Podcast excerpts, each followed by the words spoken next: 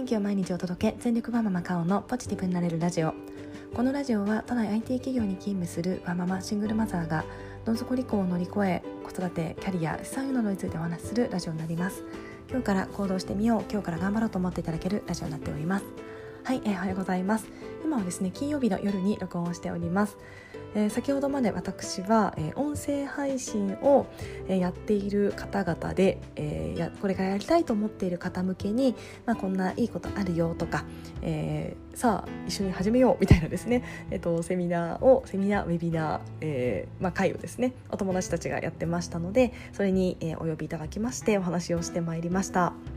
えふとですねいろんなあのいいことあったなということを改めて思い出しまして今日は私も過去もう400回ぐらいこのラジオやってますので、えー、だいたい節目の時にですね音声配信やっていてよかったこととかいろいろお話をしていますが、えー、ちょっと重複もあるかと思うんですが改めて音声配信をやっていて、えー、よかったことみたいなお話をさせていただきたいと思っています。それではよろしくお願いいたします。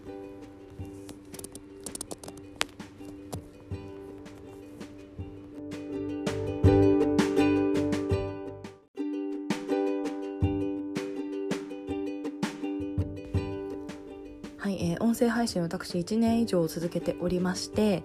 えー、やっぱりですねとても気軽にやれているというところがあります。だいたい時間はですね1日30分から40分ぐらい、えー、構成を考え20分ぐらいで考えて20分ぐらいで撮ってでその後に、え、聞き直してさらにその後、え、各種アプリにアップロードしたりというような作業がありますのでだいたいトータル1時間から1時間ちょっとぐらいかかっています、まあ、ただですねこの構成部分がごくまれにですねいや結構ですね週に何回か浮かばなくてえー、1時間ぐらいうーんって朝悩んでしまったりとか、えー、なんかうまくまとまらないなってなったりとかいろいろしております。私個人では、台本を、簡単に用意していて、今日もですねあの左手にメモ帳があってだいたいこんなこと話すっていうのが、書いてあってそれを通りに話をしたりたまにとっちらかったりとか話が全然違う方に行って、まあ、着地したりとか、まあ、いろいろやっています。えー、まあ、そういった形で、えーと、なんでまあ1時間ぐらいですかねトータルかかってますが、まあ、短い時は本当にあの例えば前日のうちにもうこれ話そうみたいなことで通勤の、えー、と帰りの電車の中でこうまとめて、えー、その次の日の朝起きて5分後に録音したりっていうような形をいろいろしたりしています。個人的に私はですね細切れで撮れなくて、えー、なんですかね途中まで撮ってえー、そのあとまた別の時間に別のチャプター取るとかが私はできなくて一気にこう最初から最後まで話さないと、えー、まとまらないので、えー、私はどちらかというと朝ですねまとまった時間を取って、えー、1時間ぐらい見て、えー、やっているような形になっています。YouTube とかだとやっぱりここで加工とかが入ってしまうのでやっぱり忙しいワーキングマザーやワーキングファザーの方はなかなか難しいそれでもやってる方いるので本当すごいと思いますが私はどちらかというとあの毎日続けるということを優先に置いた時にはこの音声配信っていうのがすごく合っていたなと思っております。はいで、えー、まあ、いろんな話をしたいことがあるんですが、えー、その中でですねやってよかったことというのを、えー、過去も話してる気もしますが改めて、えお伝えしたいと思っています。3つあります、まあ、話しながら4つ5つになっちゃうかもしれないですが一旦3つあると思っています、え1つ目はですね、え物事の、え具体から抽象化っていうのが上手になったんじゃないかと思っています。これはあのメモの魔力という本前田裕二さんのメモの魔力で言っていたことだったんですけれども、まあ、メモを取るあのメリットというところメモをより活用する方法というのが、えー、メモを取って、まあ、具体具体的な事例例えば、えー、何ですかね今日はこんなことがあったというような具体の事例からそこからじゃあ何が言えるか要は何が言えるかとかじゃあその言えたことから今の生活にどう生かすかみたいな、えー、具体抽象転用みたいな考えをメモの魔力で言われています。詳細はぜひ読んでください。はい。で、えー、そこのですね具体から抽象化というところが、えー、私はこのアウトプットを続けることで、えー、より上手になったんじゃないかなと思っています、えー、日々ですね子供がこんなことを言ったんだ。えー、なので、えー、だったらこんなことが子育てでは大事って言えるよねなので私は明日からもこれをやり続けようとかですね、えー、そういった、えーと、物事の、えー、まあ何ですか考え方というかそういった部分が、まあ、ようやくというんですかねが上手になったんじゃないかなと思っています。でそれも、えー、似た部分ちょっと違う部分にはなりますが あの構成力みたいなところもうまくなったのかなと思っています。え毎朝ですねこんなことを話して、まあ、起承転結ではないですがこんなことがあってここを学んでこうした方がいいと思うので次からこうしようみたいなものを毎日365日以上やっていますのでこう何かですね人に何か物事を伝える時の、えー、感覚みたいなものが、えー、うまくついたんではないかなと思っております。で、えー、それができたことでですねなんか仕事にも生きてあのパワポの資料とかがですねあのストーリー構成が上手になったりとかえあれ？なんか私こんな上手に書けたっけ？みたいなことをちょっと思ったりもしましたのでこの辺りのスキルは本業にも生きるスキルだったので本当にですねこの1年間やっぱり何かを続けるっていいことがあるんだななんて思っております。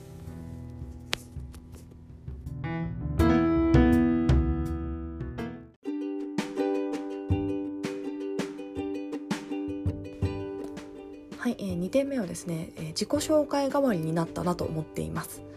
え、この音声配信を続けたことでですね私が日々何を考えてどういうことを感じる人かっていうのはずっと聞いてくださってる方はなんとなく分かってくださるんじゃないかなと思っています。でそれを知った上で何かですね、まあ、リアルでお会いしたりとかあとはあのオンライン上でお話しする機会があった時にもうですね私がどんな人か分かった状態でお話しいただけるので、まあ、あの私にやっぱり興味を持ってくれたりとか、まあ、私にあの好意あの男性とかじゃないですよ恋愛じゃないですよあの普通にあの人として好きみたいに思ってくださる方がこう、まあ、近づいてきてくれるというかといったような形になるのでなんか自己いい自分の考えがこう自己紹介代わりになっているんじゃないかなと思っています。でやっぱり共感してくださる方って私もあの嬉しいですし似た感覚を持ってる人だと思いますのでやっぱりですねすごいお友達が変わったなと思っています。まあ、もちろんですねあのリアルであの仲のいいママ友とか、えー、お友達会社の人とかもいますがそれとは別に私の思考でつながった、え興味関心でつながったお友達というのがすごくこの、えー、1年で増えたっていうところがすごく良かった点だと思っています。この自己紹介代わり本当にあの最初何も知らない相手だとですねこの人はどんなことを感じる人なのだろうかと、えー、探り合いから始まると思うんですよね。ただ、えー、私のラジオ聞いてくださってる人で私と会う人は相手探る必要ないですよね。私もこういう人ですみたいなのが 前面に出てますのですみません。私はちょっと探らなきゃいけないことはあると思うんですが、えー、それでですねあの探り合いが、えー、減る。まあおそらくこのラジオを聞いて私に何か聞いてますって言ってくださって、えー、お話ししてくださる方ってやっぱりな感覚持っていると思うので私もこう探る機会がだいぶ減りますので、まあ、そういったあの人と仲良くなりやすいみたいな面もすごく大きいのかなと思っています。はい、であと3点目はですねこれも私あの放送して100回目か200回目ぐらいに言ったことになるんですけれども私これ本当にすごい副産物だなと思ったんですが私はこの音声配信を毎日やったことでですね子供への愛情が増しました。えー、あの昨日その、えー、チャット欄でですねその、えーと、セミナーというかの中のチャット欄で私のことをですねもともと母性あふれてる人かと思いましたっていうあのコメントをいただいたんですけども私実はですね母性全然ないタイプだったんですね。えー、本当にあの生まれた時とかえーと、なこの子は私のこの睡眠を奪い自由を奪いは何なんだっていう気持ちを正直持ってましたしこう周りのママさんがですねもうほんと可愛いのもう愛おしいのみたいなのをお姿を見てちょっとえそこまで可愛いですか？みたいな。なんかちょっと表現悪いですけどもお猿さんじゃんぐらいのことを思ってまして。でですねまあ可愛いんですよ。可愛いんですけれどもなんかそこまでこう愛情あふれていなかったんですよね私は。まあ、ただあの義務感ですね。あのこの子をあの真っ当な大人に育て上げなければいけないというような義務感だけでやっていまして、まあ、正直ですね子供を可愛いと心から可愛いと思えたのって3歳ぐらいのコミュニケーションが取れたぐらいからだなと私はあります。思っています。なので母性そんな私本当ないタイプですし子供正直昔全然好きじゃなかったのでなのでそんな私がですねこんなに今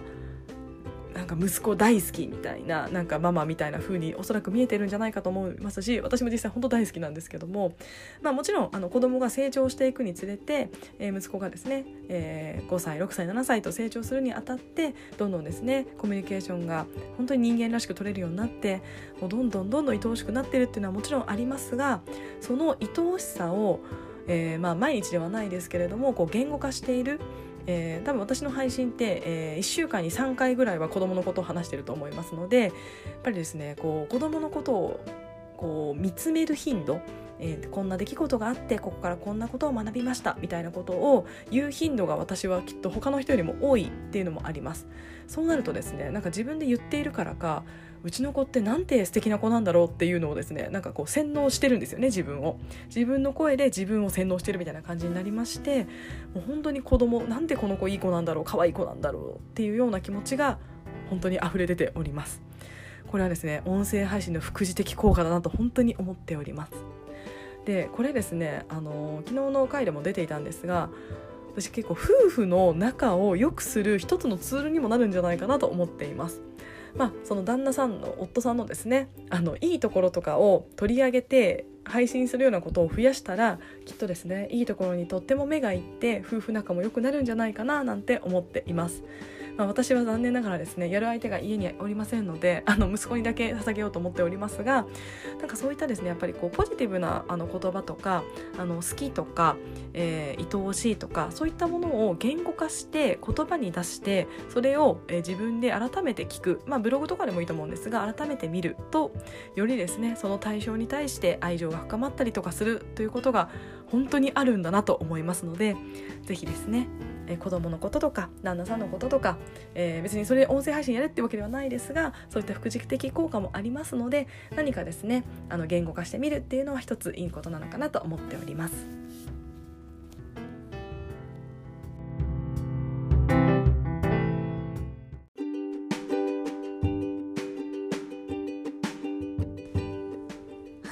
でそんないいことのがたくさんある音声配信なので私は是非ですねもしご興味ある方はまずやってみるのがいいのかなと思っています。やってみてですね合わなければやめればいいんですよ。あの本当に無料で始められますし手軽に始められますのでなんかまずやってみて合う合わないを見るっていうのが私は大事なんじゃないかなと思っています。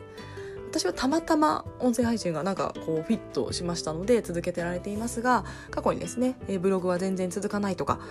えー、あります。なのでやっぱりその人その人で特性ってあると思います。人によってはやっぱりブログの方がいいとかノートの方がいいとかツイッターの方がいいとかインスタの方がいいとかなんかいろいろツールもありますのでいろんなアウトプットの方法を模索してその中で自分に合うものを探せばいいと思っています。で、えー、私ですねあのあまりこうした方がいいっていうようなことはこうあまり偉そうに言えないななんて思っているんですけれどもこれに関してはちょっと偉そうに言いたいと思っています。えー、音声配信をやりたいんだけどもなんかこうためになる話ができないかなとかでき、えー、だからそんな私がやるなんてとか思っている方でもなんかちょっとやってみたいけど踏み出せないみたいな方がいらっしゃいましたら私は是非伝えたいのが私は自分のためでいいと思っています。えー、別にですねお金もらってやってるわけではないので自分の好きにやっていいんですよね。でそうなった時に、まあ、何らかこう音声配信やってみたいなと思う方って何かしら目的があるんだと思います。えー、それがですね話すのが上手くなりたいっていうような方もいるでしょうし、まあ、何かこの言語化する力をうまくしたいっていう人もいるかと思います。まあ、いろんなあの目的があると思っています。で、えー、その目的って私は自分のためでいいと思っているのでそれの練習として、えー、やればいいんじゃないかなと思っています。でもちろんですねあの例えばインフルエンサーになりたいとか、まあ、どこかのあの企業の社長さん経営者でそのえー、商品サービスを売らなければいけない。そのために音声配信をマーケティングの一個のツールとして使わなきゃいけないっていう方はですね多分あのもうちょっとですねあの他人のためになるようなこととかを発信しなきゃいけないとは思うので目的がそうなのであれば、まあ、自分のためっていうのはちょっと,、えー、と違うのかもしれません、まあ、ただですねそうではなくてあの何が自分が目的かっていうのをぜひ今一度考えてみてほしいなと思っています。それが自分の何かスキルの向上とかそういったものであればもう全然それでいいと思っています。えー、別にですね聞く聞かないはあのリスナーさんが決めることなのでその中で何か響くものとかがあったら聞いてくださるでしょうしもちろんですねあの聞いてみてなんかつまんなかったな時間の無駄だったなって思われてしまったら本当に私の話もですね申し訳ないなと思うんですけれども幸い音声メディアはながら聞きができるメディアですのでその10分ですねあの何かしながらってなれば別に何かをマイナスにはしていないと思います。多分音声を音声だけずっと聞いてる人ってあんまりいないんじゃないかなと思っています。なので私はですねこの音声メディアって人の時間を奪うものではなくて人の時間に寄り添うものえプラスオンにするもの人の時間の価値を高めるものだと思ってまして、まあ、その価値を高めるのでマイナスにはならないんですよね。プラスゼロかプラスみたいな形なので、まあ、もしですね私のあのこのラジオつまらなかったらすみませんあのゼロと思っていただいて、まあ、不快には多分させないと思うんですよね。そういった不快感を与えるようなことを言ってないと思うのでマイナスにはならないと思いますのでつまらなかったらすいませんゼロだったなと思っていただければと思います、まあ、なのでえーまあ、私 YouTube とかは時間を奪ってしまうものなのでそこはですねちゃんと出さなきゃいけないような気はするんですけれどもこと音声メディアに関してはその人の時間のプラス彩りになるかならないかというようなところと考えればまあ多少ですねちょっとつまらなかったとしても許してご容赦いただけるメディアなのかななんて思っておりますのでまずは自分がなんでその音声配信をやりたいと思うアンテナに引っかかっているのかでその目的を達成させるためのえツールとしてぜひ使っていただくのがいいんじゃないかなと思っています。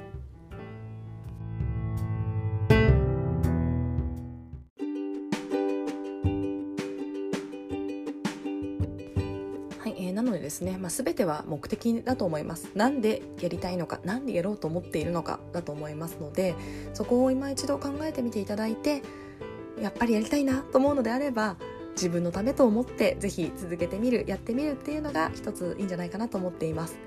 あとですねびっくりするぐらい1回やると2回目3回目ハードル思いっきり下がります。やっぱり1回目って本当にハードル高いんですよね。なのでそこを超えてしまえば本当あとはですね、まあ、続かないかもしれないです。それは合わなかっただけなので全然気にしなくていいと思います。ただその1回目やったかやらないかでこんなもんかって思うと思いますしそこの辺りをですね是非ハードルを超えていただいてやりたいと思ってる方はやってみていただけたらいいんじゃないかなと思っています。はいということでですね音声配信をやってみてよかった点と、えー、やる方に向けての、えー、ちょっと偉そうにメッセージを送らせていただきました。どなたかの参考になったら嬉しいなと思いますし、まあ、これを聞いてちょっとやってみようかなと思った方がいたら嬉しいなと思っております。